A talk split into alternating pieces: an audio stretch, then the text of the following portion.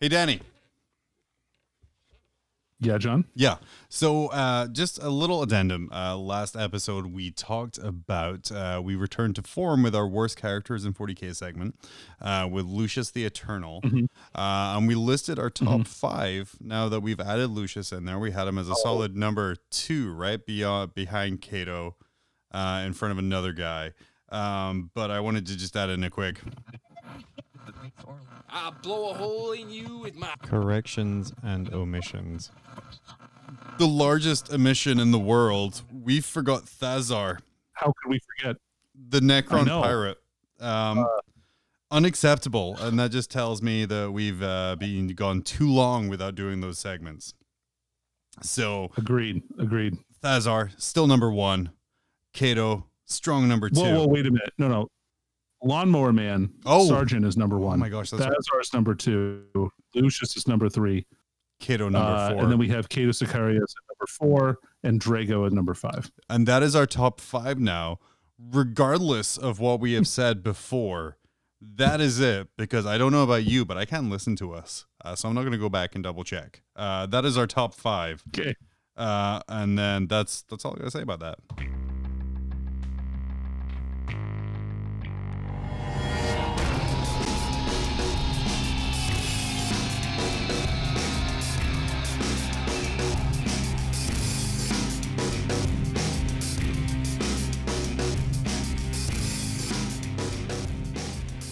Danny, Danny, Danny, we're back, so back. Yes. Uh, what a great episode we're gonna As one says. as one says. What a great episode we have today. And we have JT from Play on Tabletop came to talk to us um, about Play on Tabletop, uh, about Drukhari, and then also about uh, the Las Vegas Open, The Nope. where he had the Cinderella story um, of reaching the semifinals with his list, or the finals with his list. It even. really was. It really was. It, it was a beautiful thing to see. Um, and then Innes has returned as well to to tell us some more 40k game theory um, over soft beats. We're just gonna keep adding to the the word count of the title of that segment. Um, but he's in with Yeah. Okay. really So good- what's the official name of it now? oh, it's he says it's an untitled segment, but I'm gonna say it's Innes's. Okay, WTC Team Scotland Captain Innes's Warhammer 40,000 game theory segment, untitled currently, um, mob rules, comma, Over Info. soft beats. over soft beats. Um, but yeah, he he knocked it out of the park this week, so that's going to be right after the JT interview. Um, but before we get all to that fun stuff, Danny, what you been up to? Oh man, uh, it's actually been a busy week, like like hobby wise. Uh, I think we played two games now, Yeah, uh, so- John. yeah. since we last recorded. Since we last recorded, we played two games. I played a game against Mhm. Kevin, so I played three games. Um, I've painted a ton of Look stuff. Look at you. I know, I know. Like actually Yeah. getting out and getting those reps in. Um, yeah, I have had time. I have had dick time to paint anything. So, um, and by dick time I mean I haven't had a lot of uh, close, personal, intimate time. it's been a lot of masturbation. Yeah, Should I paint or jerk Uh. Who knows? I have to stop masturbating. It's making me so lazy. Um. uh. Anyway. Um. Can I see your Silent King model? no, sure, your choice. yeah, Man, those are some creamy highlights. Uh, anyway, uh, so uh, Sean and I played a couple of games. Uh, I played some weird Necron lists against him. Uh, he's dying right now. Oh, uh, man, which I is just- hilarious. I'm just going to be describing stuff as having creamy highlights from here on out. And uh, three people who listen to the show. really cool snow effects on that model. Was that a glaze? Um, oh yeah, it is. Anyway, yeah, 40k Warhammer. Oh, so so uh, John and I uh, played a game. I played uh, Triple C'tan uh, for one of the games, uh, which was pretty fun. I haven't played that before. I am really bad at it uh, right off the gate, so I, I'll have to play it a little bit more. Um, I've got like virtually no experience with that kind of a build, so uh, I'm gonna give it a couple more tries before I give up on it. Though I think it's probably pretty interesting. I mean, I guess I still won, so like I don't know why I'm Oh, yeah. complaining about it. I mean, I think Um, I, I mean, it was a really good list, but like the synergies in it, like like halfway through when you're like, oh, I can move and do this, like that would have just Yeah. annihilated like me like super early. Um, and then that game, yeah, well- I think, and, and I also misplayed a couple rules too, uh, both to my benefit and against my benefit as well. So uh, sorry about that, John. no, it's all good because in that game I Um, misplayed all of my rules um, to to your detriment. Um, and just kind of like an, as an aside here, like going into this game, um, about five minutes before Danny showed up for this game, um, my entire work, uh, not literally, but uh, metaphorically burned down.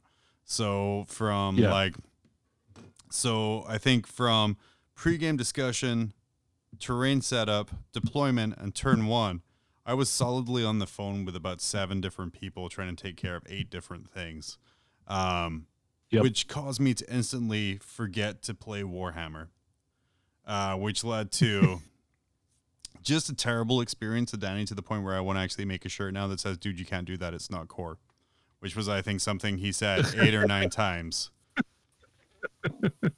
throughout the whole thing. Uh, John, it's fine, man. Uh, I like the part where you begged your wife to make you study. Oh heck Um, yeah! Because afterwards, well, like that's the thing I took away from that game is like, okay, even though all this stuff happened, I shouldn't have such shitty knowledge of my army, and like all of these things should be able to come to me, and like I shouldn't let this kind of stuff get in the way. Um, and then also made me look like, how am I building my lists? Because like it's a new book, and we talked before how Death Guard's like a completely different army now. Um, the Mhm. way I built my list in no way was a ninth edition list. It would have been a really good eighth edition list. Um, but in no way was it a good ninth because what secondaries am I taking? Who even knows? Uh, so it was, I mean, a terrible time for you. Uh, but for me, it was very eye opening uh, to, to how to prepare. Right, exactly. Um, uh, so, but it was fine. It was a fun game. Like we were both learning stuff. Like we both messed up some, both messed up on some rules and things like that. Um, so it definitely made me like reread a bunch of things in my book and uh, try and be better. Right. Right. Um, Um, and then so we played another game We did. a week after that, um, uh, which was a great game. Um, uh, I think it was an advantage to me. Uh, I did. I went second though. Yeah, I went, went second. second, yeah. game. I was able to kind of see. I think what was going to happen on the table hmm um, uh, really early on, and I I basically kind of knew how the game was going to end up after the first turn. Um, and uh, everything played out the way I pretty much thought it was going to. There were there weren't really any surprises. Um, so uh, it was it, it was it was a good game. But John did some good moves. Like he pulled out every single point that he possibly could. Um, I just think he made some deployment and movement mistakes um, on his turn two. I think that would have changed the game a little bit more. Um, he kind of gave me one flank and concentrate everything on the other one, and I was able to funnel everybody into the Silent King and then all of my shooting. Right. Which that had like listed a lot of uh, shooting. Um, but I think it did. It does have a lot of shooting. plus side for me, like I think by turn three or four, I was able to point out like, hey, I really shouldn't have given up that flank there, and I probably shouldn't have gone here. Um, so so Yep. that was that was good for me, and then especially, um, it helped me really see what parts of that list worked and which parts to get rid of. Um, so so that was Mhm. super helpful too. What else did you get up to? It was not a, an unfun game though. No, it was Uh, a great It game. was it was pretty cool. It it was super good. And like I said, let me see. Like I tried Harbingers uh, for that one, which uh, like that was Mhm. one of my first changes because like the Poxwalkers and the the way the list I have, and we'll talk about like like it later, is um, I was trying to do stuff with the Poxwalkers that the list wasn't designed to do, um, which kind of hurt a little bit there. And I could have like Sure, that makes sense. and I could have done a lot of other things if I was a different play company. So Yeah, and I think uh, if you would have been uh, uh, like Mortarion's Anvil and you had the Gloaming Bloat on your Warlord, I think that game would have been totally different. Um, I would have had a much harder time dealing with a character with a 12 inch aura of uh, Gloaming Bloat uh, when like none of my immortals could really could rapid fire you quite as effectively as they were able to do. Right. So For sure. uh, yeah, so what else you get up to? You so you played two games against me, picked up two impressive victories. um, I primered some models for this weekend, um, which we'll talk about in a minute. Um, uh, I built a Psychomancer model. Uh, Yeah. that guy's really cool. I was pretty excited to build him. Uh, he's a pain in the ass to build, so if you haven't built one yet, uh, just be prepared. Danny's taking Um, commissions to build for you for only seventy dollars. I absolutely am not. it costs more than the model. Um, that's gonna because it took me at least an hour to build that guy, uh, Oh, which was really annoying. Um, he just has a lot of like little flimsy pieces that he stands on, and once he's together, like he's really stable. Um, but it's a lot of little pieces that connect together through tiny things that support other pieces, and like he's uh, anyway, he's not easy. Uh, and then I also built five of the Contenkar Terminators or uh, Contekar, uh, whatever, the new Night Lords Forge World Terminators. So I built a unit of those um, out of a Forge World order I got recently. Um, so I'm really excited to paint those guys up. The models are phenomenally detailed. There's so many little bits and pieces, and uh, uh, I every time I pick one up, like I'm like, oh, I need to cut out that hook because it's like filled in with flash. Oh, jeez. Um, uh, but that's fine. Um, uh, man, they're so cool though. Uh, you're gonna be hyped to build them, John. Yeah, I, I was gonna say I picked up a box in that order too for my just my regular chaos uh, army, uh, and after seeing kind of Danny's ones put together, man, they are just gorgeous. Um, I'm really excited to put them together. No, not as excited to cut out all the flashing and stuff, but you know, Forge World got to be a pro modeler to to make it work.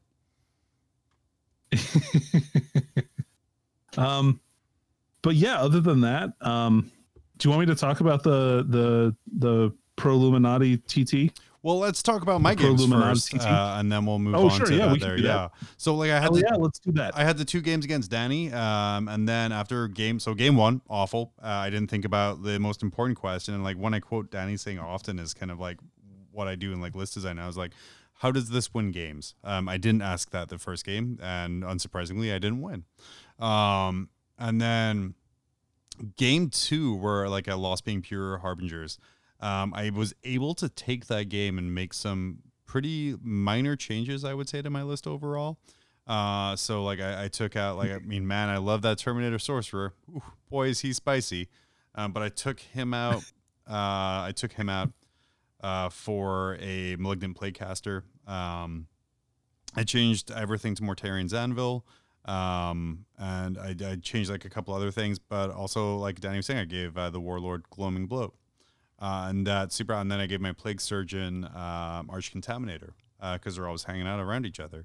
And then the next night, I took that list uh, against uh, Kevin, one of our local guys, and he was running um, White Scars.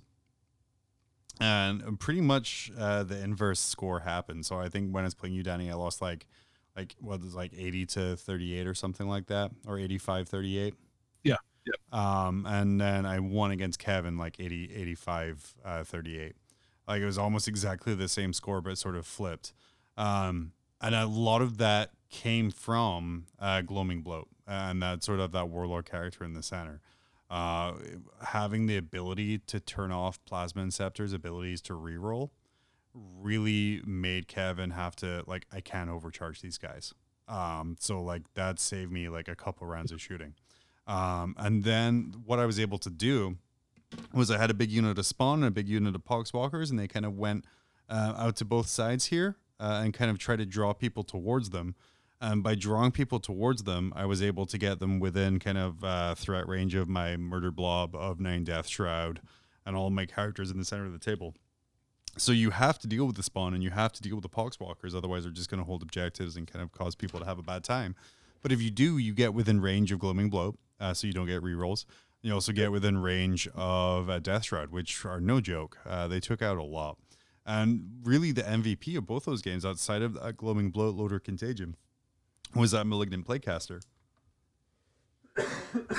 and that was He's because, really good. And that was just because, like, every psychic power I cast, if I got seven or more, I'm doing a mortal wound to, to the closest unit within 12. Uh, so that makes Smite Mhm. amazing. And then that makes me just start casting random powers. Like if I ever don't have a viable target for something, I'm just gonna cast it anyway. Like sure, my Lord of Contagion has a 12 inch aura range anyway, because of the turn, but I'm gonna still cast Gift of Plagues on him uh, in order to kind of try Right. and get a, a mortal wound off. So there's like zero failed or, or wasted casting, which felt super nice. Um, and we talked about it afterwards, like, and I know Kevin talked to you heavily about it, about a couple of different things he could have done differently. Um, and I'm sure next Mhm. time we meet, it, it's going to be a much closer game. Um, but it felt really good um, to see kind of like an instant result and an instant change from changes I made and kind of improvements there. And again, coming from it from a place of how does this list win games? Um, knowing the secondaries I'm going to take, or the majority of the secondaries I'm going to take going into the game, um, makes it a much more stress free experience kind of pre-game and starting like knowing Sure. i'm going to take this knowing i'm going to take that and then a third one for flavor uh, and jt has some really good insight later on about secondaries as well that, that kind of really felt good as well uh, with what i was doing um, i got everything Dude, yeah. I got everything fully painted for the upcoming uh, uh, RTT we have here. Uh, so that was super cool. Uh, this week was a little bit of a rush. Uh, I painted like three Death Shroud. I painted five Plague Marines. Um, I, I got squad marks on all, all my unit bases. Um, painted up and ready to go. I have Nice. a hundred 25 millimeter squad marks that are going to arrive on Saturday. Uh, fingers crossed, so that I can get all my poxwalkers marked up. Because I feel a lot more Oh, nice, confident. okay. Uh, I feel a lot more confident about deploying in irritating ways, like crossing squads and doing like weird stuff like that. Um, if they're really Mhm. easy to, to tell, and with squad marks, they really are. And especially, I have a um, I have the battle foam Magnarak, so having that magnet on the base, Oh, yeah. um, makes it really easy to transport them there too. Um, but I mean, uh, oh, and I, I've continued listening to Buried Dagger, which continues to be a delight. Um, and I Oh, think it's great book. one of my my Malkador is one of my favorite characters out of that book, um, just because of how he goes from mysterious to just a dick like really quickly uh, is amazing, and, and some of the stuff they do with the Sisters of Silence in that book is amazing, and then just Typhon just being just such a tool. Oh my god, I hate that guy so much. Uh, it almost it almost made me take Typhus out of my list, and purely out of listening to this book. Like I was like, man, I could fit another Lord of Contagion in there. He's maybe not quite such a knob, um, but no, I, I left him in. Nice. But yeah, so we have an RCT coming up, Danny. We do. Yeah. So uh what I so what I did is uh, I talked with our local store and then abiding by our uh our local government's current uh rules. Um I rented out a private space um in the store um, which doesn't have a lot of foot traffic in the first place, right? Um and uh And then I it's have also uh, um, rented out I was gonna say it's also on a day the store is closed. That's how baller. you are Correct. right yep. now. I rented Yeah. out the store on a day it's closed. So there's there will be no foot traffic of random people coming in the door. Or at least I hope not. I hope that they'll get turned away pretty quickly. Um because I'd like to keep the door open just to make sure people can go outside to take off their mask or whatever. Um so we have a full mask policy all day. Um, you have to wash your hands when you whenever you leave the room and come back in, or or sanitize them at least with hand sanitizer. Um, and then uh, like there'll be no eating or drinking like inside the store. Like all that has to be done outside the store. So I think I'm gonna bring a couple of extra masks just in case, like so my face doesn't get super sweaty or my mask get wet. Oh Um, so yeah! that way I can switch out. That's a pro gamer Yeah. move right there. That's what Innes should be talking about. in Game theory is the appropriate number of masks for your game. I could just like, or maybe I could put like my a camel pack on my back and have the thing go inside of my mask so I can drink while not taking off my mask. We won't be able to I'm understand you talk because there'll be a tube in your mouth. But man, it doesn't be- matter. Not important. You'll be able to see my moves on the tabletop, John. what stratagem are you using? And it's just like double bird flipping me off. Um, no, I'm waiting for. I'm my, just gonna like throw a card on the table, like read my rules, bitch. Yeah. Um, you fell for my trap card. Yeah, Um, uh, and then uh, what's the other thing I'm doing? Um, it's oh yeah, and we're having uh, temperatures right at the door. Um, it's also invitational, so it's only available for uh, like our teammates. Um, uh, so we invited basically just just our teammates uh, to the event, uh, which is great. Um, none of them have had a positive COVID test, I believe, uh, which is awesome. Um, and all of them either get tested regularly or going through the the vaccination process too, which is awesome. Um, and we'll have a dis- we'll have a a fillable survey that we'll send out on Friday night as well before the tournament or uh, Saturday night before the tournament. Uh, and uh, that's when I'm going to go into the store and set everything up so we can get in and out um, ahead of time uh, um, for the event, which will be awesome. And yeah, um, I'm actually, yeah, I'm excited. Like just getting together with the bros is huge, right? Mhm. I was gonna say I even have like Yeah. I'm taking my my work uh, COVID safety coach uh, questionnaire um, that takes like uh, 90 seconds to do that that we'll be doing in the door as well to just really mitigate anything. Um, but again, to Danny's point, Nice. uh, there's like yeah, uh, the ability to see people um, and, and be kind of safe and at a distance is just huge. Um, and it's, it's very exciting, uh, and especially being able to do it in this controlled way because I know there's been other RTTs and Mhm. tournaments about here, um, but my hesitation's been like I don't know who's gonna go, uh, like I don't know who's gonna be there, and then this way, uh, that's mitigated. So it's exciting. I'm not excited. Right, for- right. I'm not excited for my my my uh like round like I'm assuming round one Taylor, round two Danny, and just having my ass kicked like both times. Or I guess uh, that, that's not going to happen, but you know, just uh, and even like just getting out and having fun and being at a tournament, uh, I'm very very excited. Um, and I know for me, I've overscheduled my work, so there will be zero reasons to be called for for any reason. I overspent. Heck yeah. I overspent payroll for this, Danny.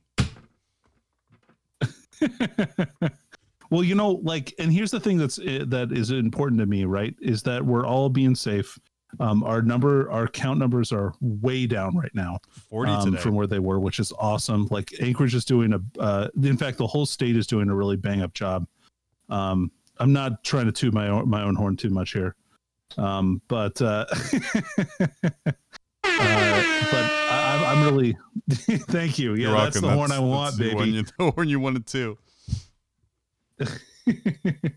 um so uh but i've been super happy with uh with how everything is going and uh um yeah i'm uh, i'm excited for uh uh i'm excited for this event i'm very excited for this event See- Absolutely. see, the guys is a really big mental health deal for all of us Yeah. And you can absolutely follow along. Uh, it's going to be on Sunday, the 21st of February. It's up on Best Coast Pairings. Uh, Prolumina, it's Prolumina TT Invitational in Anchorage, Alaska. If you just search for all events near 99507 would be the zip code. Uh, it'll come up much easier. There you go. I won't have to spell stuff. It'll pop up real, real Um, quick yeah, and see how we all do. Check out the lists. All the lists are going to be posted here too. Um, and I'm excited uh, to steal some content from our friends as well by by talking to them about their games afterwards. Um, that's pretty exciting. Uh, Danny, you have anything else you want to throw in here before we uh, throw it to JT? uh no i think that's about it i'm excited for this interview though it's it's, Heck it's a good one It's a good one. It's going to be amazing. We're going to take this quick break and we'll be right back with JT. Dude, I'm the best. I took first place at another tournament. First off, stop with the thunder and lightning. You don't impress me. And second, let me check out the BCP rankings. And I don't see you on there.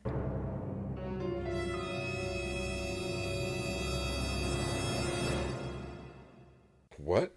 Your TO needs to download the Best Coast Pairings app and run events on it.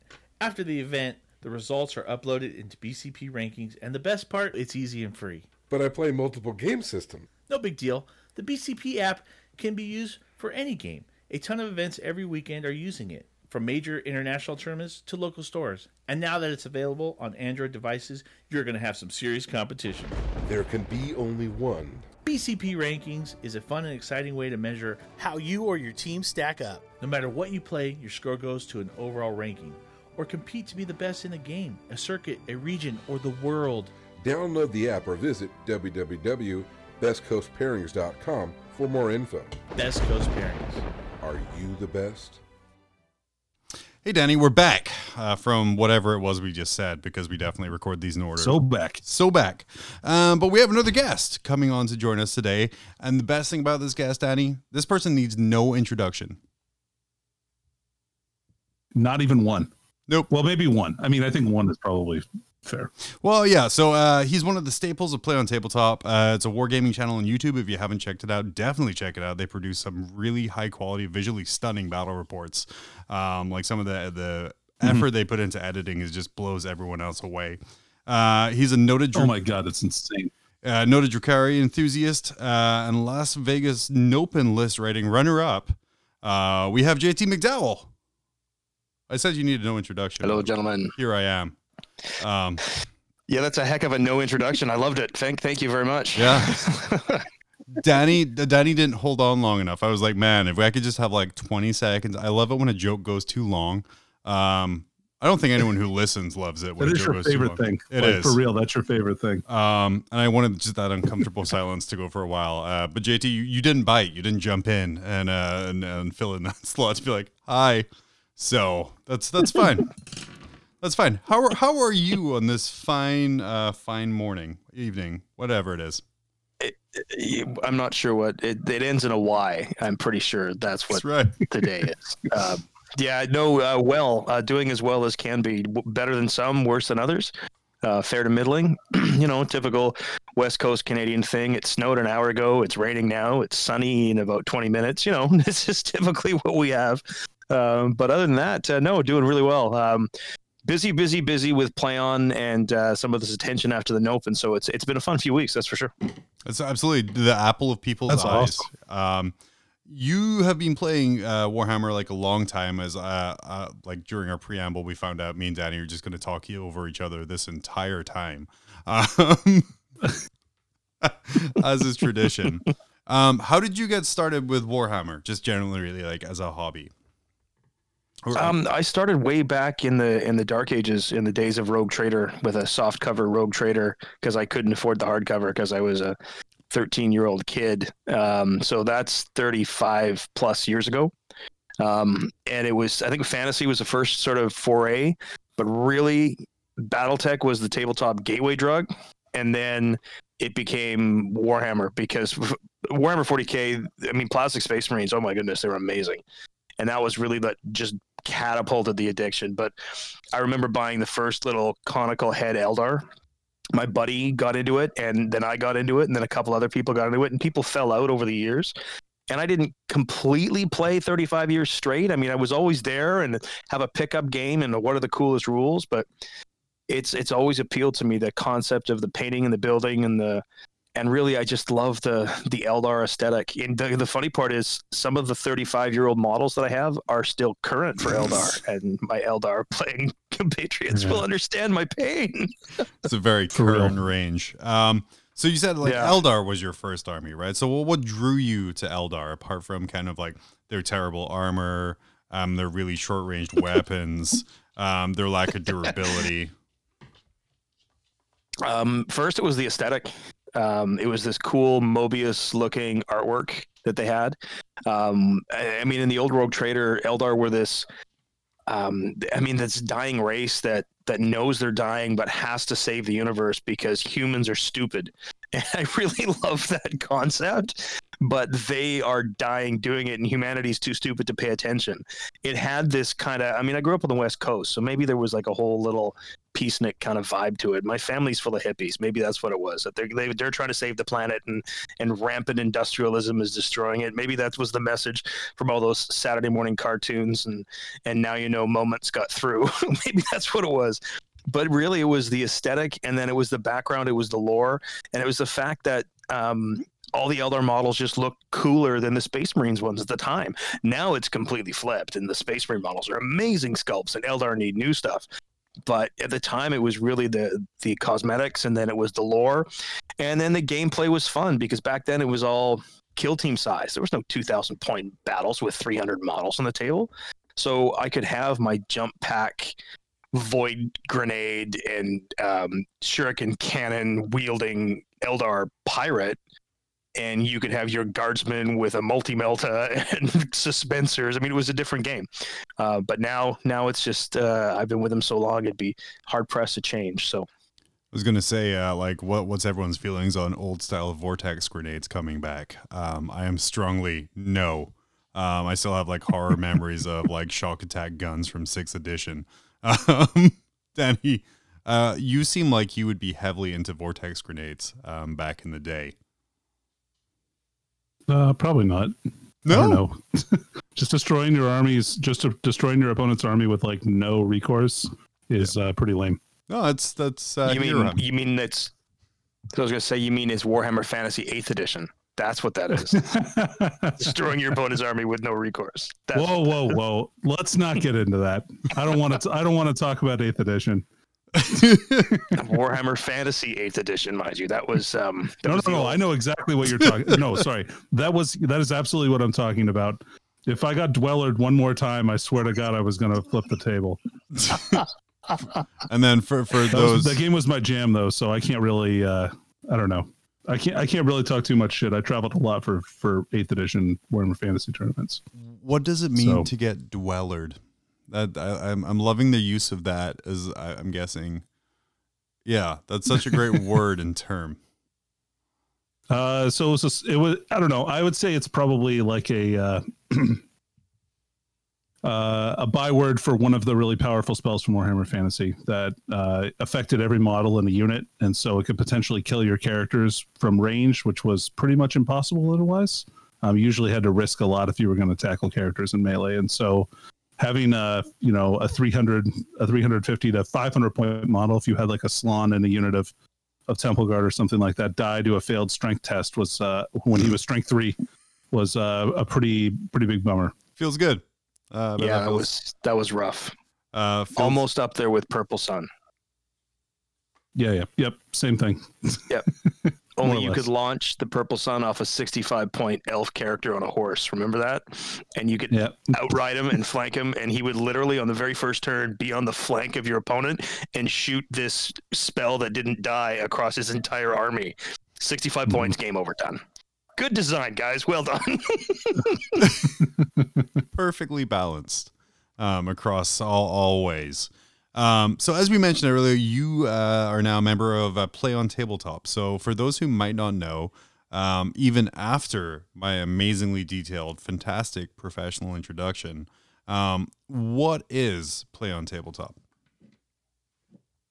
Uh, well, play on tabletop. We started. Um, this is start of our th- year three. Actually, March nineteenth, I think, will be our third year, um, and we're now we're now at twenty-five thousand subs, I believe, on YouTube. So it makes us one of the largest battle report channels in the world, which is pretty cool. Um, we started as a as a concept, the six of us, as we want to make battle reports, but we want to make them. I wouldn't say better, but different um, the current battle reports, and they're still out there um, for us at the time, was the you know the two, three, and even four hour battle reports that still have a place because they show you an entire game start to finish. And a lot of people use them as great background stuff for when they're painting or when they're doing other things. They can pay attention to a battle report, and I, I still do the same thing. I think there's a lot of value in those. Our concept was different. We wanted to entertain could we create 30 minutes of entertainment? And that was our 40K in 30 minutes. Could we do this in a half an hour? Could we show a whole game? And we thought, yeah, yeah, we can do that.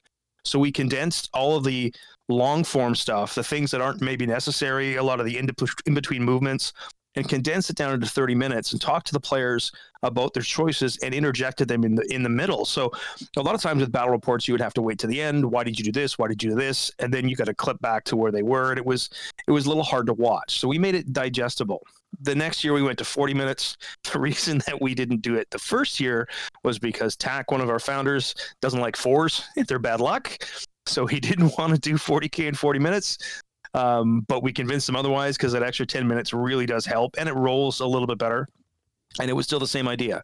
An entire game, a two and a half hour, three hour game, condensed down into 40 minutes so that while you're, you know, commuting, you're on the train or you're on your lunch break, you can sit down and kind of get your Warhammer fix.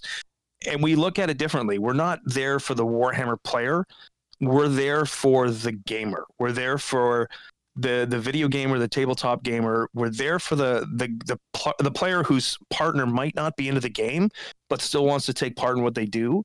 So they can sit down and watch one of our, our battle reports, watch the entire game, understand what's going on because we explain it very well, and then still get a good feel for it. So it's not three hours of why did they do that? It's 40 minutes of, hey, that was cool.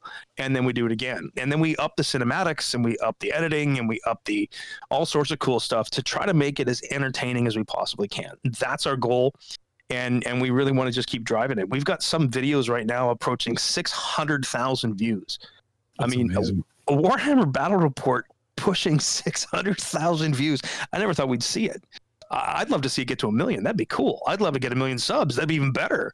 Um, but as it sits right now, we're still all kind of part time in this because, you know, it's it's it's not there yet. But we'd love to keep doing this for well forever. Really, I mean, let's face it, it's kind of the dream, isn't it? Yeah. Heck yeah. Um, so tell us so about the first battle report you recorded. So like, how did you approach that, knowing that you were going in to take like this three to four hour um, commitment of time, and kind of you have to cut that down to thirty minutes. Um, what kind of things are you doing in your prepping to kind of go in there that's maybe different from a standard game? Um, a few things, and we've learned a lot on the way. So our first stuff is a lot rougher than than the stuff that we're doing now. Um, we've got a pretty good rhythm as as we do it now. But those first few, and our first actual battle report that we put on YouTube was not our first battle report we filmed. I think we actually filmed two before that to try to figure out how to do it. And a lot of it was how to block the shots, how to set up the shots, what we need to get, how we need to do it and then it was running through it. We we try to let the players play as much as we possibly can. The only time we interrupt them is if they're okay, turn one's over, we want to get some model shots, we want to see where stuff is, and then as stuff's dying, we want to get shots of that coming off the table. So those are the kind of things that we we pick up and interrupt. Um, the big thing that we've really learned is that communication between both players and understanding what it is they're bringing is actually a big, big part of what makes our show tick. Um, a lot of times you see guys, well, I'm playing so and so today, and he's got X, and this guy's got Y, and somebody just smashes the crap out of him. It's like, ooh, that was not very fun to watch. And now what do we do with the last hour and a half? We try to make sure that it is as balanced as we possibly can. We've had stuff on our channel where it's been ridiculously lopsided because we've strayed a little bit from that that entertainment kind of concept. But the biggest thing we learned is is to just try to make it as entertaining as we possibly can. Just have fun. Find the fun in the game, and then the editing becomes fairly easy after that. It's still 150 plus hours of editing, and without Nick Fraze, our our director of photography, our head of photography, without his skill, I mean, I think he's been doing this for 16 years. We would not be able to do what we're doing right now. So he's a big, Wow. big part of that. No, and it Yeah, definitely that's a significant investor and experience there for sure. Like to have somebody that experienced on your team is really useful. So yeah, that's amazing. 150 hours to of editing for each one of the videos is impressive. Yeah, give give or take. It, it's it's a little bit less now, uh, and that's probably total hours we spend on it. I do the script writing and then the narration recording, um, and the script writing probably takes me, depending on what it is, anywhere for eight to ten hours. When I say script writing, I'm sitting on set with a headset on, monitoring the mic levels, making sure that nothing's crapping out, listening to what the players are doing, correcting them if they're making mistakes, answering questions about rule interactions. Basically, I'm TOing the game and I'm taking notes and I'm keeping score. So the notes I'm keeping are about when key units die or when somebody makes a decision about something. And then I can reference that when I go back and write that all up so I can do the narration so that I can talk about why this guy didn't shoot at that model or what the choice was here to disembark this way and charge this unit or charge another unit. So it helps us to get a flow and get a consistency. And once we're ramped up, it, it works really well now. It's it would be hard for somebody to follow what we do because it, it's taken us three years to get to the point to make it run this smooth. And it's it's pretty cool when you see it. It's pretty cool to watch. That's for sure. It'd be great to have you guys come down. I really like that you cut off the YouTube comments before they even appear by sitting at the table and taking care of those rules, interactions, um, and decisions why things are happening there. Um, uh, you mentioned earlier that your target audience isn't necessarily kind of your your tournament gamer, your Warhammer player, and that you get a lot of views from video gamers and, and people outside of the hobby. Um, what's some of the feedback you're getting from those guys, and kind of what's their impression of what's going on from there? You know what? I would say it's I wouldn't say overwhelmingly positive, but it's it's 98% positive. Um, we get a lot of people because the YouTube algorithm and its great wisdom, and we still don't know how it works, um, but it pushes us a lot of times because we get a lot of, I guess we, we engage with our fans. We try to get on YouTube and answer as many comments as we can. So I guess that helps the algorithm. Who knows how it all works? It's magic and voodoo, and, and, and we don't want to shake it. We don't want to wreck it.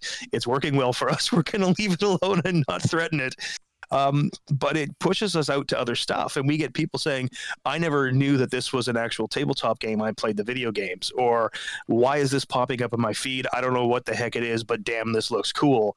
And we get a lot of that, and it's it's great because we're greedy and we want more players to play this game. So it just means more opportunity to play. I mean, there's you guys will remember the days, the the doldrums of fifth and sixth edition when you'd go to a hobby store and you'd have your army case and you'd sit there like the lonely guy in the back of the room because nobody wanted to play Warhammer.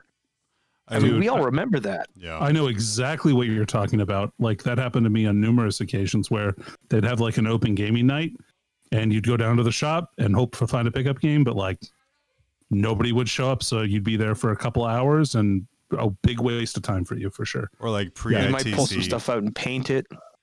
Yeah, Yeah. like pre ITC Well, where not you'd me, show but- up and there'd be like five or six people, and you'd be like, "Man, that's a great turnout." And like really celebrating Yeah. the fact that you had enough for three games against different people. Um, really different now though. Um, there has been like an explosion over the past three, four years um, of gaming in general. Some of that comes from a little bit of pivoting on GW's part and how they interact with the community. Um, and, and more of it's kind of coming from content creators like yourself or, or creating an avenue for people who don't know about it to kind of come in. Um, I think it just came from a place where it was like a bunch of, uh, I mean, I feel comfortable saying this amongst the three of us here, but a bunch of old guard just kind of showing up, um, and you know, and not really being a welcoming environment to like a newcomer. Um, but no, it's super great, and it's, I mean, it's amazing to, that you're targeting kind of these people here. And as for that YouTube algorithm, uh, there's a really good video uh, which explains how to break it uh, really easily, which was super cool. We've heard some we've heard some interesting things about quotes and comments and polls, and we just like uh, we're just gonna keep doing our Yeah. thing. We're just gonna keep it's working. We don't want to jinx it. We won't leave it. Um, but my- it is having more people. GW is a big part of this. Yeah, is a really big part of their their pivot. You mentioned huge, huge. What a different company right. um, from the top down. Like it, it literally has changed. I remember when you walked into, like 20 years ago, if you went into a Games Workshop store and you were asking questions of an employee, nine times out of 10, you got the guy who questioned everything that you were asking. And that's not fair. Um, sometimes you get a guy who would go, Oh, yeah, you're the guy who wanted this. Well, hey, we just got this in and would actually do his job, so to speak. But there was always that guy, that, that gatekeeper that just kind of sucked. Um, but it changed. It has so changed. It is such a completely different thing now. And it's wonderful because they want more people to play because they want to make more money. And that's, they've kind of figured that out now. Like they didn't for the longest time. And I, as yes, as mercenary as that is, it just means more people for me to play with. And my kid is, my son's 14 years old and he's just a little bit older than when I picked the game up. And the fact that he can go into a game store he's not going to be judged if he's wearing a certain t-shirt or a baseball hat or if he has a certain lifestyle or he how he behaves. He's not going to be judged by that because games workshop's not about that anymore. He's going to go in he's going to say i want to play this army and they're going to be cool check out the stuff we have. And what was your dad's credit card again? Oh i know who he is. Don't worry i'll charge him. Which is the worst part Well, and I but think it- it's such a different game now Yeah, and I think a lot of it came from like early 2000s when he picked up that Lord of the Rings license and they were just sitting printing money every month and just sitting quietly back and counting their cash off of that. And then, of course, when those movies disappeared, so did a lot of the interest from that. And that's kind of when you start to see that decline. Um, and unfortunately, they didn't really pivot super quick off of it, but they've really kind of embraced to me like the humor of, of Warhammer uh, and both of Age of Sigmar and 40k where like Rogue Trader area, there's all kinds of goofy stuff, and even to like this day, there's all kinds of goofy stuff. Um, which is why I Oh, take yeah. like real issue when people like I, I want to go back to the Grimdark. I'm like, nah, man, the Grimdark era sucked. Like third edition, like are you kidding me? There's like a whole bunch of weird stuff in there, and like everyone's celebrating the the way GW's coming across with their potato cameras and like pulling Magnus out of a trash can, which I think was like the first big thing where people were like, whoa. It's like, is this the same company? Is this is this what they're doing with that? exactly right. Um, and then just generally like the Warhammer community site, which has, you know, unfortunately for some of the other community sites really replaced um, your need to kind of go anywhere else, which is just sort of genius in that. And yeah, it is mercenary. You're just like, it's to get more people to play, to make more money. Um, but for the fact that they're coming out of like 2020's pandemic year with like record profits when no one's really playing is just Yeah. A huge Pretty testament. impressive. It's really, really impressive. To And- the, and you go. to say they paid everything back already. They paid all their COVID subsidies back, which they- is amazing. and they gave their their employees bonuses too. So I mean, it's just like it's super crazy. Um, do you guys with uh, play on tabletop? Uh, have you had any feedback from GW about the stuff you do? Uh, yes and no. Um, they definitely know who we are. Um, we've talked to a few guys about it. Um, but really, um, we're kind of our own entity, um, which is good and bad, I guess. Um, it's kind of a weird thing to be. We're, we're torn uh, as a team. It's great to be on GW's radar, but maybe not so much on GW's radar. I mean, if you're if you're suck, sunk into one game to to push your video game channel, that maybe you might want to diversify in case they decide to say no, nobody can do this anymore. Not that they ever would, because between between us and Titans and Mini Wargaming and Tabletop Tactics and Winters SEO and Deployment Zone Television and all these other guys at Hellstorm Wargaming, I mean, you can go on and on and on. Vanguard Tactics, they're not going to stop these guys. This is free advertising for them. I mean, you can't you can't buy that kind of advertising. So, um, yeah, you know, the, I'm sure they know who we are. We're we're just going to keep grinding and doing our thing. Of course, that comment brought to you by Raid Shadow Legends, um, available now for free um, at any time. I'm really I'm going for that that easy sponsorship money. Like hopefully they they get it there. It's like our energy drink sponsorship. Oh yeah, we have an energy drink sponsorship that I keep forgetting to mention because it's literally cancer. Do not drink it um, at all. It's it's awful stuff. Um, prom- promo code Well, say Sella. goodbye to that. Thanks a lot, John. No, you're promo How am I going to put my kid through college now? It's it's America. You just take out a massive loan he'll never be able to pay back, and he'll be able to get through uh, two years and then drop out. Uh, that's how I did it.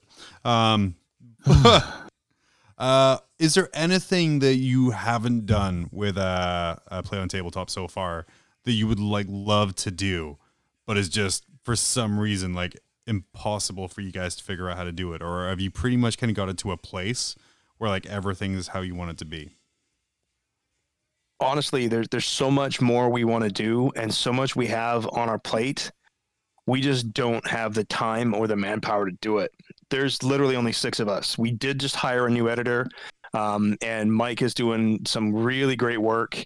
Um, but again, with we've got Kill Team Challenger and 40k in 40 minutes, and Kill Team Challenger just ended its season. Um, so we're gonna take a look at that to see how it did, and pro- possibly make some changes and, and come back with something a little bit different, maybe or not, or leave it as it is.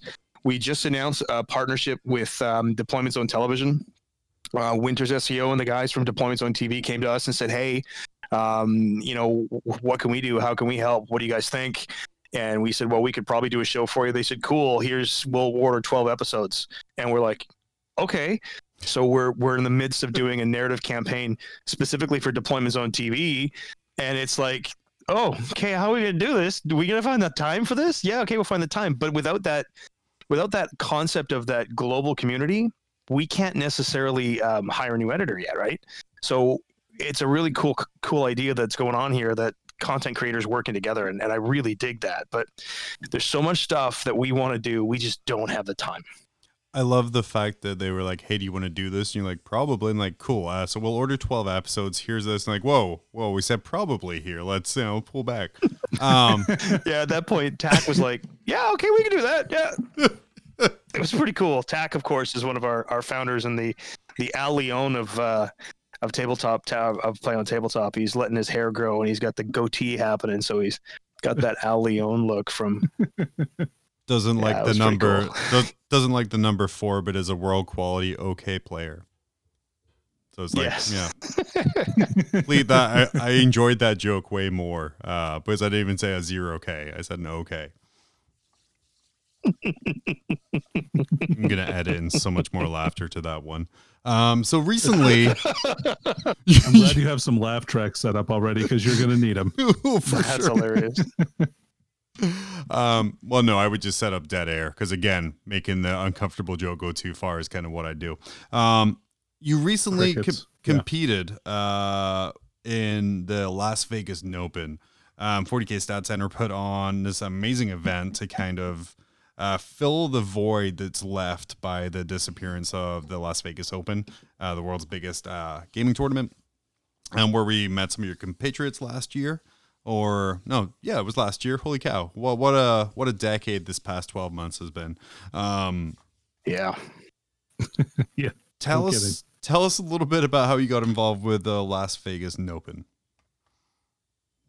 We, uh, as a team, as Playon, we were sitting down trying to figure out if we could do something to help out the guys at Frontline because they've really supported us as well. Um, they've sponsored a lot of our episodes and helped us out with some uh, terrain and mats and stuff. And we were thinking, how do we do this? And then Peter the Falcon uh, Colosimo reached out and said, "Hey, do you guys want to be part of this thing we're putting together?" And we went, "Yep, cool. How do we do this?" And that was it. That's how we got involved. Um, and it was pretty much that simple. And then it was just how do we figure out the logistics of doing this? We've already had the gear to do live stuff. So, okay, let's figure out how we're going to do it. We've got the switcher board, we've got the stuff that we had set up. Let's see how it works. Run a test game, and we did that. And okay, we figured out some bugs, and and now here we go on to the Las Vegas Open. Steve puts a list together. I put a list together. We send them in, and and that was pretty much it. Um, the guys at 40K Stat Center, Val and Peter, and and everybody, they did some serious work to get this thing up and running in under four weeks. Like, my goodness, that's gobsmacking. I, I, I mean, I still, I'm boggled by that. From like organizing all of these different content creators to come together, to creating the website for it, to getting merch going for it, to getting price support for it. Um, just an insane amount of work went to kind of getting that prepped. Um, for those who might not know kind of the concept behind the Open and to kind of pull us onto the, the, the next thing here, JT, what what what exactly was your role uh, in the Las Vegas Open? So what they did was they took uh, a whole bunch of different content creators from around the globe. So from Canada, the U.S., uh, England, and Australia, and everybody, 16 players, built a list, and this is the list that we're going to play. And you played that in your first round, and some of us got to play it in the second round as well. You played that, and your list went forward. You didn't necessarily go forward; your list did. So the winning eight lists from the first round go into round two, and now somebody else has to pick up your list and play that. So it was really challenging to build a list that was easy to pick up for the next person. Then from there it, it goes again. So from eight to four, and then you play again, and then from four on and on till you get to your final. So it wasn't a, a player skill advancing; it was the lists advancing, and it was a really neat concept because it kind of shattered a lot of um, ideas about what net listing is and how certain builds play, and took the not necessarily took the player factor out of it, but really made you reach and stretch as a player to try to adapt to some of the stuff that was coming in. So it was a, I think it was a really cool idea, and I can't wait until they do it again. There's rumors that it's going to happen late summer, so I'm really excited for that. That's awesome. And then in creating your list, uh, and obviously you you took out your Eldar and you had your Drukhari list. What limitations were sort of placed on you because you have to create this list that you have the possibility of, say, someone in Australia or someone in England or, or someone down in the south like is able to play. Um, what was kind of the conversation like? Where like, hey, we can't we can't run thirty of these. Uh, can you choose something else? I don't think there was actually much limitation put in outside of a couple of things. Um, like questions about seriously who has that many invader ATVs? What are you doing? Stuff like that, right? Um, there were a few of those, but for the most part, what we did was okay. Here's here's the list I want to play, and there were a couple guys who had alternate lists. Um, I believe Stephen Box from Vanguard Tactics. He's I mean he's known for playing his Blood Angels, but he had his Sisters of Battle Blood Angels like list that he played instead because there were several Blood Angel players already. And he said, no, no, that's okay. I'll play this, which was pretty cool. Um, I mean, nice of him to do it. But the idea was that, okay, I have this army. We can field these armies. And that was all organization on Peter's part. He said, okay, you guys can field this, this, this. Yeah, we can field these. And we went through what we have. And then he just matched everybody up by who could play what. Um, and talk about a nightmare of of organization, but the guy pulled it off. He's he's a statistics wizard. That man. Um, he doesn't get enough credit. I, I need to buy him that Falcon hat. I think. knows his way Dude, I bought around. him a Falcon. yes, he did. That's right, you did. knows his way around an Excel No, spreadsheet. Peter's great though. He's amazing. Yeah. So talk us through the list that you chose to to represent because I mean a little bit of pressure here. Not only are you representing you and your chosen faction, but also play on tabletop too. So what tell us a little about about a little bit about the list you chose and sort of some of the choices uh and why you made them. Um, so uh, basically, um, it's an evolution. The list I have is an evolution of the list that I've been playing in tournaments because we do have one or two on occasion, um, and then playing and, and theory hammering and theory crafting and working out how do I do this. Um, but basically, um, what I've noticed in ninth edition is that it doesn't matter if you lose your entire army as long as you're up on the scoreboard. So that was my my primary thought because, quite frankly, Dark Eldar have no armor and they fly wet paper airplanes. So I know that I'm going to be pretty much wiped out by turn five. And if I can hang on till then, then I can win. So how do I do that? And that was the gist of the list. Also, I'm old and I forget things. So things that are easy to remember and easy to do makes it simpler to play. And that was really part of my list design. Let's be honest, most of my list designs are how can I make this easy? That's why I've doubled up on almost everything in the list. It was the classic Drukhari triple patrol because that's the only way you can play it. And double Ravagers with with disintegrators, with the Archon to give them reroll ones to hit and wound, um, double Mandrakes, double Scourges with blasters because they dropped to ten points right before this. And then the secret sauce was my two Reapers, which were just absolutely vicious in the list. Dark Technomancers and Masters of Mutagens Coven allow you to overcharge your shooting, and then any, any poison weapons on sixes to hit automatically wound. So Venoms suddenly on Overwatch, you're really great because you're overcharging your shooting for two damage and you don't care. Um, but with five Venoms and five hum- five Wracks squads with a, a hex rifle in each, so I could snipe at mortals on five ups and two damage. It was pretty cool. Two two uh, um, homunculi to do the same thing. One was a bit of a beat stick in that it had some d- defensive capabilities, but the list was basically set to function as as hide as long as you can because the secret sauce was the Court of the Archon, which is three non-infantry or non-character infantry models and a squad of Kabalites that for one command point, all of them walk on. That's eight deep strikes. I'm getting line breaker. I'm getting deploy scramblers. I'm I'm scoring 22 points a game, guaranteed. Uh, There's no way I'm not going to get that. So do I get eight from another secondary to go to 30? Then can I score 30 to 40 points on primary? Well, yeah, I can. I think I can do that. So that's 60 to 70 points a game that I have, and that should probably win me a game. If it's close and if it's tight and if I can keep it hanging, I'm going to win that game because of that. And that's what the list was designed to do hide from three feet away, make you make decisions, out obsec you with all the Wrack squads that I have because they're pretty durable if they get in close, and then mm-hmm. shoot you off objectives. The key for me, though, was going second in, in almost every game. That's pretty much why the list won because the change to bottom turn scoring allowed me to hide as long as I can, play a more defensive game. If you poke your head out, I shoot you, and then on turn four five, I just dive, and now you're done. Because if you haven't racked up a big enough score by that point, there's just too much coming at you, and it's it's gonna just take you out. And that's what happened in in really basically the first three games. Even in Brian's game, he'd lost everything, but he had enough left to just jump in and just wreck what what Adrian had, and that was it. That's why he won it. That's fantastic. Yeah, that's a really good synopsis of the list. I was really impressed when I was watching the game that I was the table boss for, which is the first time I saw it in action. Like I didn't have a chance to catch your first game. But man, when I saw the second game, I was like, "Oh yeah, this list is actually really good." That was that was the uh, And I was the double demons. Yeah, yeah. so yeah, about that game, um, that was the one where you went up against uh, the Brothers Grimm, right? Like the the Morty Magnus, like this this killer list that that's been running around and people have been pushing. And kind of speaking on to net listing here, where this was like a really tough matchup on paper. Like if you look at what this list did and, and what it does compared to what people view Drukhari, um, it should have been a completely different result. So so what are some of the things you think went into making such a wide expense? Because spoilers, uh, your Drukhari list won by a lot. Uh, Yeah, it did. why why do you Um, think that it was? won by quite a bit? Um, I think it was twofold. Um, I think Steve had a real challenge getting that list 25 minutes before he had to play me. And I don't think that it's a very user friendly list to pick up and play. You've got um, the chicken, you've got Morty, and you've got Magnus. And if you don't, you've got the changeling, and you've got uh, biologist, uh, pox pile piper, whatever the dude was called, and you've got spells that you have to cast in exactly the right order. And if you don't, then it's actually going to affect the way your list plays. You need to move this guy, warp time this guy, cast this guy, do this thing.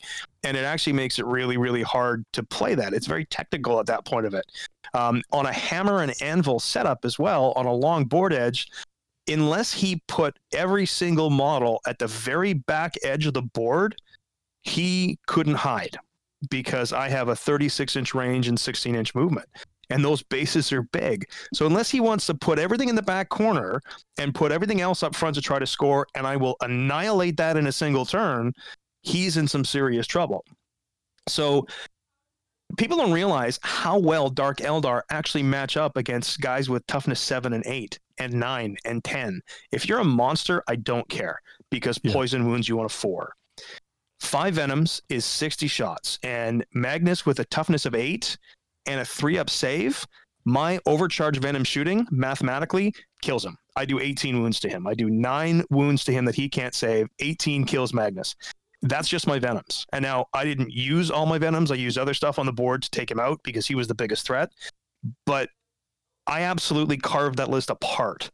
Um, I set up when when I watched how Steve was deploying, and I knew he had to go back, and I put two squads of venoms on one one objective at the top, two squads on the other on the other side, put one at the back so that I could kind of hold another objective.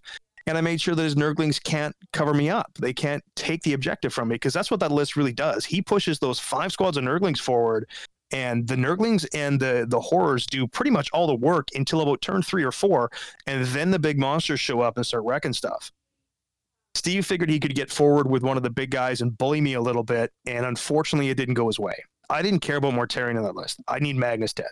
I need Magnus dead, then I need the chicken dead. But I, I did exactly what my list should have done to his list, and and it tore it apart. Now TJ plays that list. I, there's no way that I, I scored 92 points. It's just not going to freaking happen. However, I don't know how much better he actually fares because I am really suited to fight that list, and that's what people forget. Everybody thinks Drukhari's crap, Drukhari's bottom tier, and you know what? The Codex is not that strong especially when you're fighting Marines with a three up armor, especially when you're fighting rhinos that are toughness seven and my poison only wounds it on a six. But the moment you start walking monsters, ask any Tyranid player how good a Drukhari army is. And they'll tell you, I don't want to play them because they don't Yeah. care about toughness. Yeah, well, that's super true. Like, uh, the the yeah, exactly. And the toughness doesn't matter, and that's the key. That's the key to the matchup, right? Um, just being able to wound on a four or a three and auto wound on sixes is super huge against uh, is super huge in that army. So, yeah, I I thought about it. I'm like, okay, well, maybe he's got a shot. Like just seeing the list on paper, and then I saw the first turn. I'm like, oh, and that you had like uh, in that particular game the the move that you did with Vect, the very first Vect was such a wrinkle brained play, right? Like it was it was a perfect.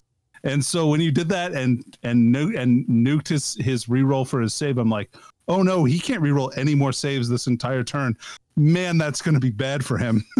yeah, yeah, that was uh, that was a big one. Um, Yeah. it's it's one of those things that people forget about that you vect, and if you vect early enough on something that's key, like a reroll of a dice, Mm-hmm. you're done. Like you can't get it the rest of the phase. Sure, it cost me four command points, but the funny thing is that vect was huge, and then next game with Brian playing it, he pulls out a huge vect right at the Nice. end, and you know people malign it. Oh, it's four command points. You'll never use it. No, man, it's in your back pocket, and it's one of Uh-huh. those things Yeah. that you know you can just it can turn a game, but you need four command points for it. So something, It's, it's really a, like the ace up your sleeve, right? Like for Yes. sure. Yeah, uh, something you mentioned was the the complexity of that double demons list uh, and kind of all of the things that go into it.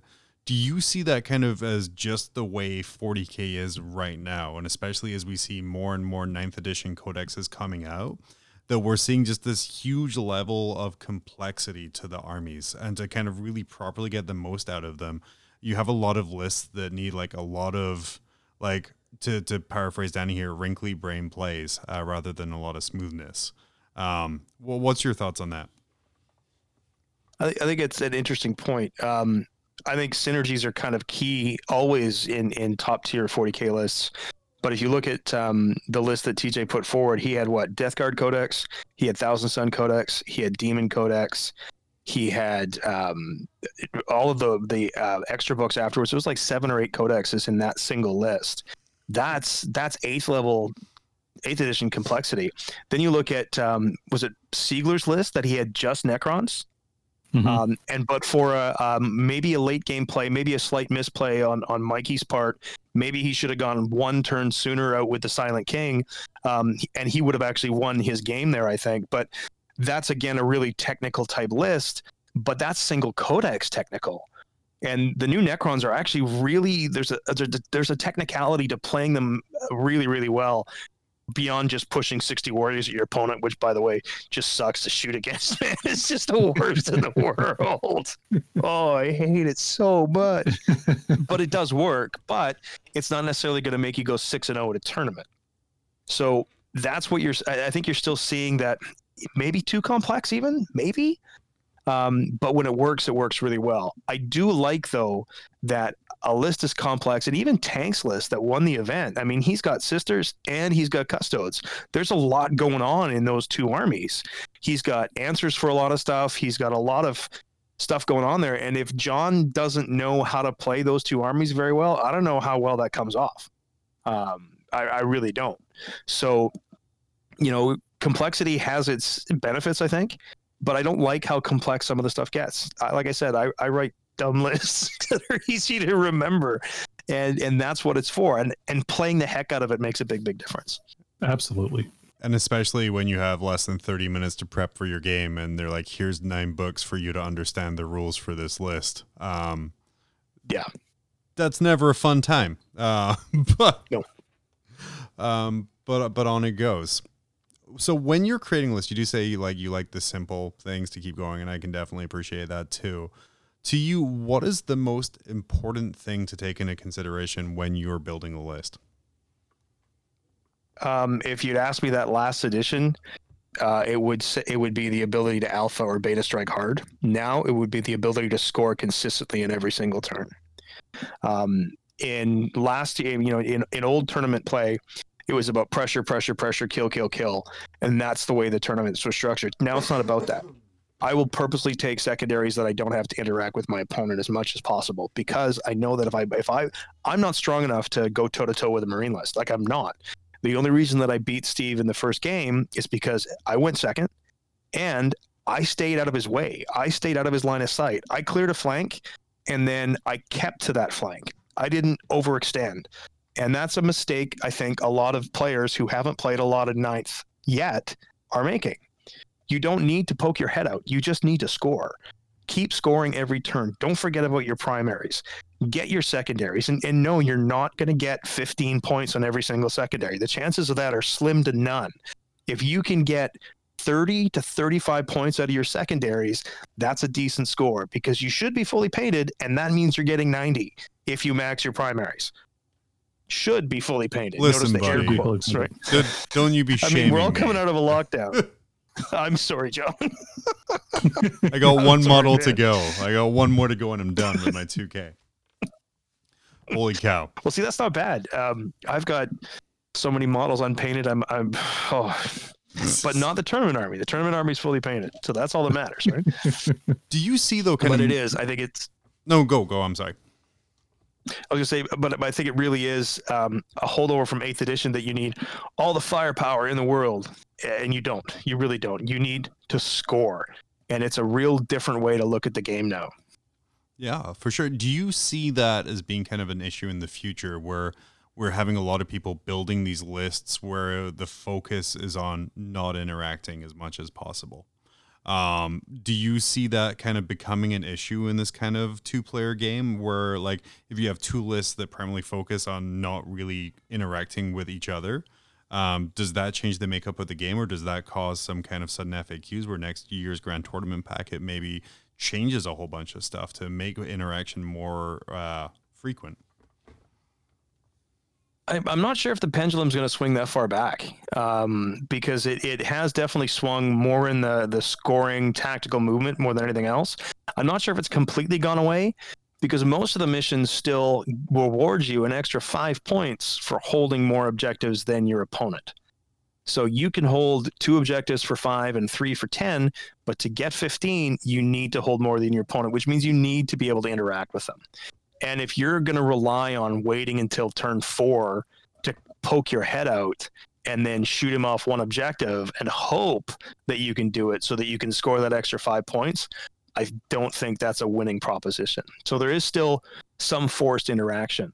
Um, but then it becomes a question of disruption. So if you're choosing not to uh, not to engage with your opponent, you still have to stop them from scoring somehow. I mean, it's great that you don't want to engage, and both lists don't want to engage, but that just means you're you're not actually winning. You're you're tying.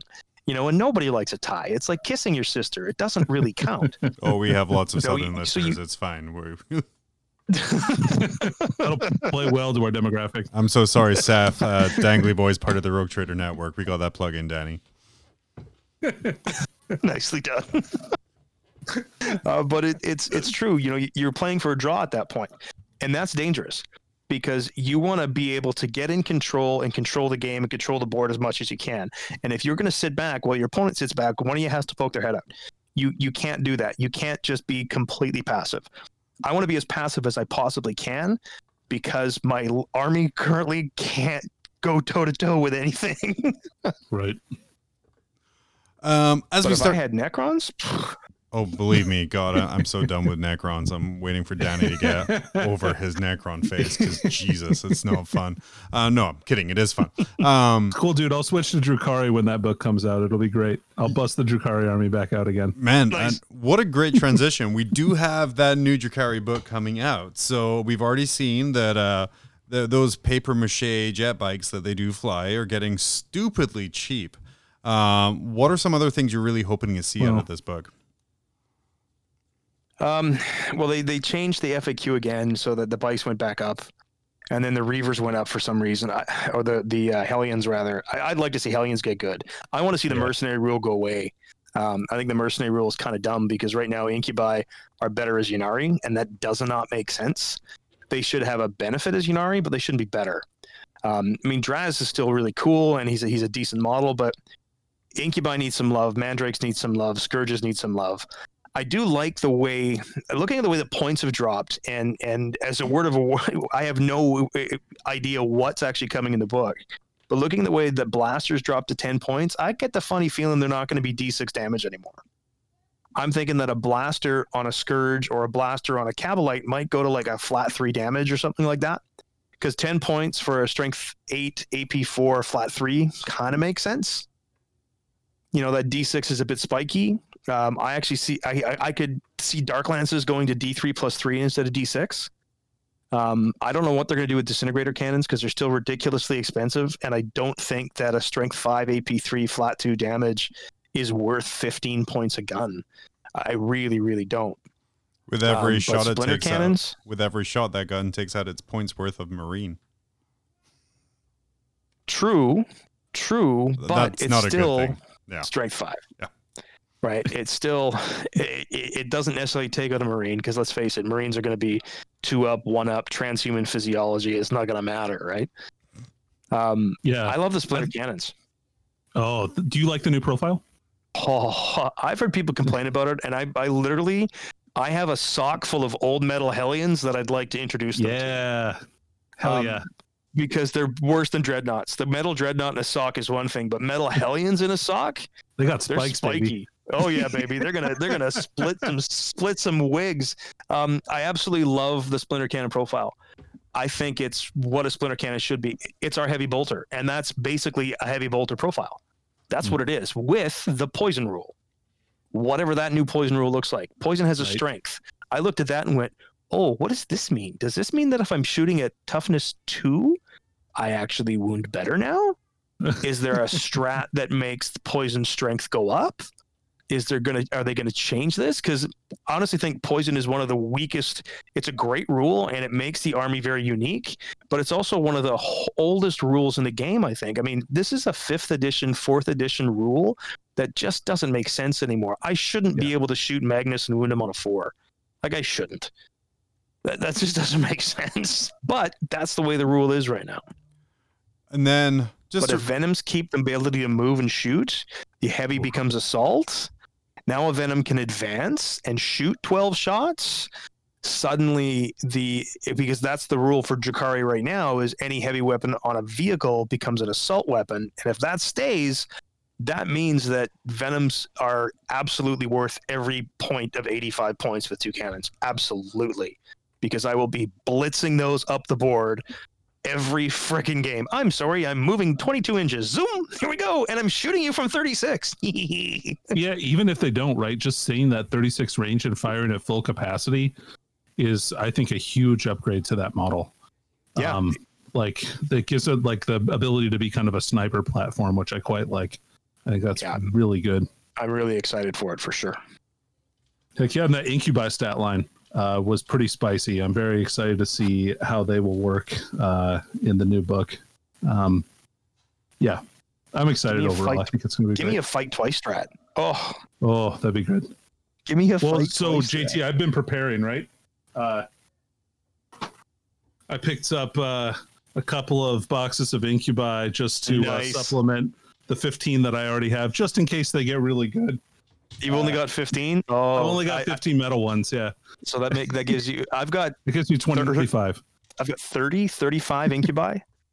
Oh my god, yeah. Oh, yeah. I want Yeah, to see. I want to see a 30 incubi list. That is I- awesome. I still want to do it. Uh, It's gonna be such crap and get shot to heck. But I have incubi with guns and hats, so technically I should get a Wisulik, right? That should be. That should be. I mean, I think so. Yeah. I love that because of COVID, we're in this kind of area where as soon as we get any kind of rules preview, the first thing you do is go out and buy two of whatever was previewed. Um, and then if it's good, you're set. If not, you're like, well, next cycle, I'm sure they'll be buffed a little bit. It's All right. one advantage in owning so much Dark Eldar stuff um, and Eldar stuff. Any previews we do get, I'm like, oh, I've already got that, and I don't really need that. I've already got that. I'm good. Yeah, that." I'm good. I mean, I bought all the Ork vehicles when they came out because you got to have them. I mean, They're so Ork cool. player- Oh, they're so cool. Yeah, man. and the names are just fun to say. Uh, we haven't had anybody on the channel playing all the vehicles yet, and I'm really looking forward to it because it's fun to stumble over, you know, AdMech names. But I want to say Rukkatrukk Squigbuggy. Hell yeah. I want to say Boomdakka Snazzwagon. It's just a Yeah, cool exactly. name. Oh man! So just to round us out here, um, I want you to tell us your single favorite Warhammer memory. And now, because Olgard here, I'll let you expand that to fantasy as well, so you know we could learn new amazing terms like Danny shared earlier with us. Um, but yeah, just your single, Single favorite. favorite memory. Jeez, that's a tough one. I There have been some amazing, amazing moments in in in my Warhammer, uh, the, the annals of my Warhammer brain. Um, you know, I, I, I shared this on, on another podcast, and and I think it's still probably my favorite memory uh, at Warhammer ever. And it was a couple years ago at the Wounded Warriors um, charity tournament in Victoria, and I'm playing an opponent who had a Thousand sons list, and he had Magnus in his list. And Magnus was in this ruin uh, or this rubble or whatever it was that we had agreed that was going to slow a charge, and he failed a charge to get into me. And he had a bunch of other psykers and stuff around, and I thought, you know what? I don't use the Crucible of Malediction very often. I'm going to use it here. So as a Drukhari player, I use the Crucible of Malediction, which is two command points and on a four up. A psyker takes D3 mortal wounds within 12 inches of the homunculus. Well, there was a bunch of other stuff, and Magnus was only down to two wounds. So I rolled a D3 and I got a three. And the Dark Eldar, the no- most non-psychic race in the entire entire universe, killed the most powerful psyker in the universe in their own psychic phase. I did a lap of the hall. I couldn't believe it. I had to apologize to the guy I was playing. I think I bought him a beverage. I'm like, I'm so sorry, but you have to understand how incredibly unlikely this is to actually happen. I was I was embarrassingly enthusiastic, and I, I I'm I feel sad about how much I went on about it. But yeah, that was a hell of a moment. That's for sure. Amazing. That's amazing. Amazing. Danny, do you have anything else for JT here before we wrap this up? No, I think I'm good. JT, uh, what would you like to plug uh, before we let you get on your ways? Uh, well, play on tabletop, please come check us out on YouTube at Play on Tabletop. We are on Facebook and Instagram as well with Play on Tabletop, and of course our Patreon. Um, that's how we do this by having people support what we do, and and we love the fact that people are picking up what we're putting down, and and it makes it keeps the lights on in the studio and those kind of things, and pays for tax extra coffee when he works 14 hours and 16 hours at a time, or Nick is editing until four o'clock in the morning, uh, or I'm just trying to cobble together a, another script in, in the last few minutes and, and do my thing. So um, please, you know, if you can, if you can support us on Patreon, great. Uh, if you can come check us out on YouTube, great. Like, subscribe, and ding that bell and all that neat stuff. Comment, please. We try to answer them all. So that'd be the place to find us Patreon, YouTube, and Facebook and Instagram. JT, thank you so Yeah, much and for your absolutely time. check these guys out. The quality is super high. Like, do yourself a favor um, and uh, and and give them uh, give them a watch. It is uh, truly a sight to behold. Amazing. Uh, JT, thank you. Uh, we will be right back after hearing from uh, the the best Death Guard player in this podcast, uh, Innes, uh, and his 40k game theory for this week. Hi everyone, Innes Wilson back again for a second installment of my as yet unnamed 40k game theory segment. This week we've got a double header covering both the social contract as it relates to games of 40k and also non playing ways of learning your army. So we've gone for two slightly smaller topics this week instead of the one big topic of last week, and this will be a format that we're swapping up between just depending on how we feel on the day. The first topic for today is the social contract and how that relates to 40k. So, the social contract is not only an obscure 18th century French book that covers some weird things about the government, it's also our obligations as 40k players to each other. It's easy to think that everything that comes from playing a 40k game is just in the book, right? All the rules are there, it covers all the ways that you play, how you roll dice, all the rules that you're going to need. But we all kind of know there's more than that, and that's where the social contract steps in. The social contract is the unwritten rules of how you play. Whether that's at a tournament where where you have the expectation that everybody's playing match play and you're not doing take backs, that you need to be declaring everything accurately, or whether it's down your local club where you're playing a crusade campaign where the, the expectation is different. You're going to be maybe you are doing take backs, maybe your group allows that, maybe your group's making sure you all submit your list ahead of time, maybe your group is you're playing surprise and you're a list tailor and all that, and that's all the social contract is the expectations that we come to the table with. It's everything that's not written down in the book that you have to pay attention to. And it's something that can be very important when you're taking part in a new group, when you're going to a tournament with a group of people you don't know, or even when you're just playing someone new at the club, when, you, when you're introducing them to your new group. It's very important to be aware of everything that kind of comes with that. Um, specifically, as this relates to getting better at the game, you'll see a lot of things talked about online, like playing by intent. And the core part of playing by intent is that if you declare something that is possible at the time, and you then go back to it, and it's like you said you had an 8 inch charge and you're actually 8.5 away, uh, but you had the movement to be an 8 inch charge and you measured it, and it's just something's been knocked, something's moved, someone's spilled their water bottle all over the table. It doesn't really matter what the reason is. You're now no longer in that range that you thought you were if you've declared that intent with your opponent beforehand, it's fair to expect that they'll allow you to have the 8 inch charge anyway. As long as you're suitably, suitably enfranchised in 40k to know that that's a thing you do, right? Um, if you're playing somebody who's new at the game, or somebody who's not as experienced, or somebody who's just not encountered that before, that might be something that you have to specifically explain, specifically state. And that's where the social contract comes in. The social contract is everything that fills the gaps between the on paper rules of 40k where you're saying this is exactly how everything works and the way that the game actually plays which is often very different that's cocked dice how do you handle cocked dice how do you handle a rules mistake on clocks how do you go back how do you deal with all of this little these little things, and that's all something that you're going to have to figure out for yourself. You're going to have to figure out where your limits are on stuff like that. Uh, for me personally, I don't mind doing takebacks in the first couple of turns of the game. You forgot to do something in your movement phase, and it's your psychic phase, or it's your shooting phase, or it's your morale phase. I don't care. We're going to go back in the early game because I want the game to progress normally.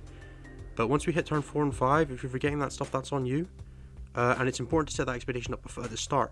Because if you set up the expectation at the start that you're allowing takebacks, and then you there you go to ask for one later and you don't give it to them, they're going to feel hard done by. And that's fair, because that's the social contract that you've entered into with them.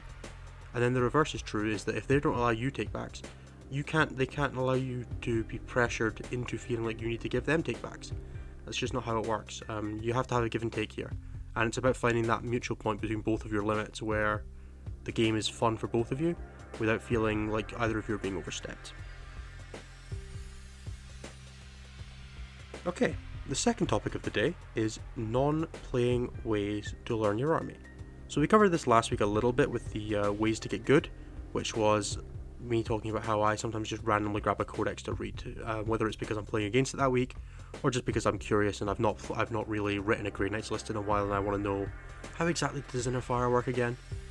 Um, so there are a few ways to do that. One is really good, which is looking at current lists, um, just seeing what's out there at the moment and thinking about how your army handles it. Whether that's looking at the the 40k Stats Center um, podcast or the 40k Stats website, reading Goonhammer's post about it, or just following competitive 40k on Reddit or Facebook, and seeing what people are people talking about, what's doing well, and then trying to think about how do I deal with that? What's my plan for that style of army? If suddenly eight flyers are everywhere again, you probably want to have a plan to deal with that. And having that understanding of the meta and what's going on will allow you to write better lists. Whether you're playing them or not doesn't really matter, as long as you're taking it into account. Another thing you can do is, like I said, just reading 40k stuff, whether that's rules for your army, rules for your opponent's army, just making sure that you have a solid background understanding of knowledge. And then one more thing that I want to touch on is math. And yeah, I know math is not everybody's favorite subject, but developing a good understanding of heuristics and probability is a really good way to get better at 40k without actually having to play it. So, for example, if I said you've got to make a 9 inch charge, roughly odds, it's about it's about a 1 in 3, right? It's about the same odds of rolling a 5 plus on one dice as rolling a 9. Uh, it's actually slightly worse, but that doesn't really matter. Um, what about an 8 inch rollable charge? Is this is almost exactly the same odds as rolling a 3 plus. These are the kind of things that you need to be, or not need to, but should be trying to have an implicit understanding of, because they make it much easier for you to go into a game once you are playing and know what your likelihoods of things are. Uh, one more fun one that I always enjoy.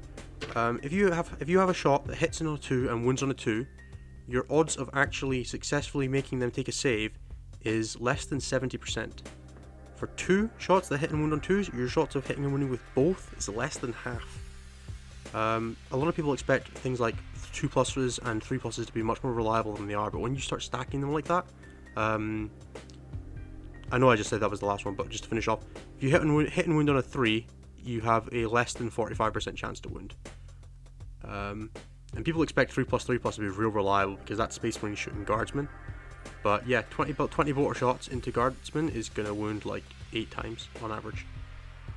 So yeah, that's just some little ways you can work on to try and develop your understanding of 40k without having to actually sit down at a table and play it, because not everybody has time for that, especially at the moment. Um, we're all dealing with our own circumstances, whether that's playing on TTS, which is a, technically a non-40k way of learning 40k, um, but I feel like that's not exactly in the spirit of the question. So yeah, um, have a look at reading some stuff, following what's going on in the meta, whether that's ha- what's happening now or if in the, in the future you just can't make it to a tournament, and then you know maybe dabble in some recreational math. Um, it won't hurt too much, I promise. All right, everybody, thank you very much for having me. This has been Innes Wilson for my still unnamed section. Back to John and Danny. Oh man, um, you know, recreational math uh, leads to some hardcore algebra and really just later life issues. I Um, thought it was just weight and tooth loss. that too. That's for like calculus. Oh, math. Okay, sorry. uh, Innes with some real sound, solid advice uh, yet again. Uh, second time back here for his uh, Untitled Game Theory segment, which I think is now just the name of the segment. is Untitled Game Theory. Uh, I would assume um, what he said was good. I couldn't understand a word he was saying with that accent. Um, of course, captain of Team Scotland. Um, I think it's English. Who knows? Who knows? Who knows? Barely, if if it is. Barely. Um, but yeah, so some great advice in there, and we look No, forward. it's great advice though. You should definitely listen to that. Yeah, yeah, some some great, and definitely uh, listen in, and we can't wait to hear what he brings next episode um, with with his advice there. Uh, what a great conversation with JT though. Uh, back before that, I know, right? Yeah, uh, super cool guy, uh, has a real great handle on 40k and how it works. Um, and Mhm. just his Drukhari list, if you haven't seen it yet, is is a thing of beauty because, as he said, it works. It just works. Um, it doesn't really matter what it's playing against. Uh, the idea is to to hide and score, much like me in college. Did that work for you though? No, Because No. it worked for JT. yeah. Okay. Yep. Figured. Yep. Same. it, it figures. It really does there. But um, what what else we got, Danny? What what else have we got to, to wrap up here or, or, discuss? Um. Uh. Well, let's do some shout outs for sure. I think that's. oh yeah, right? I, I heard you uh, have some sticky notes. no, that's for later. Okay. Um, that's for the aforementioned sex night. But the uh, just kidding. Um, the the uh, the Rogue Trader Network is a network that we're a part of, and uh, needs to be mentioned profusely. Um, we've been not as good as I wish that we were about promoting our fellow podcast on the Rogue Trader Network. Like, we're really sorry, guys. Um, it's mostly my fault. Blame me. As don't founding as, as like as Uh, founding members, we do not talk nearly enough about all of the other great shows that align uh, together. Um, and as someone who does the show notes for literally every show and forgets to put everything in, then absolutely blame me uh, and not Danny. We're just gonna. Neither of us are. We're. It's both our faults. it's both our faults. We can just say that. That's fine. Um, and then, uh, but yeah, check them out. Like we're really lucky to have them on the network with us. Like we so so much amazing talent, whether it's uh, High Lords of Terra uh, or the NZ40 Cabal, um, Shabal. uh, and also the Dangly Boys. I mean, they're fine. Yeah, Shabal. Sorry. Um, I figured that I would say their name. They they say it just for once because for contrition. Um, Just as an apology for not mentioning them for like two months. Right. So it's like a Catholic, yeah, I've got to do like rosaries, and that's basically my contrition for forgetting, like, is to say the name the way they want to say it and not the American way. So whatever. um, but yeah, Dangly Boys, man, uh, and they've had some great episodes lately too. Um, so definitely check them out uh, as they are in a place uh, to play where they play games. So, uh, yeah. If you- anyway, uh, like we talked about a little bit earlier, like I'm really excited this weekend to uh, play in our little local thing yeah, uh, that we're doing. Danny. Uh, Um, our invitation, Danny uh, Scrooge McDanny, uh, which we talked about like at the beginning here. Yeah. yeah, opened Yeah, up his pocketbooks. I, I don't know. We'll see. We'll see if I get to play or not. I, think you will. I'm excited. yeah. because if you don't, Me my too. Chances drastic excited to see go up. boys. Yeah.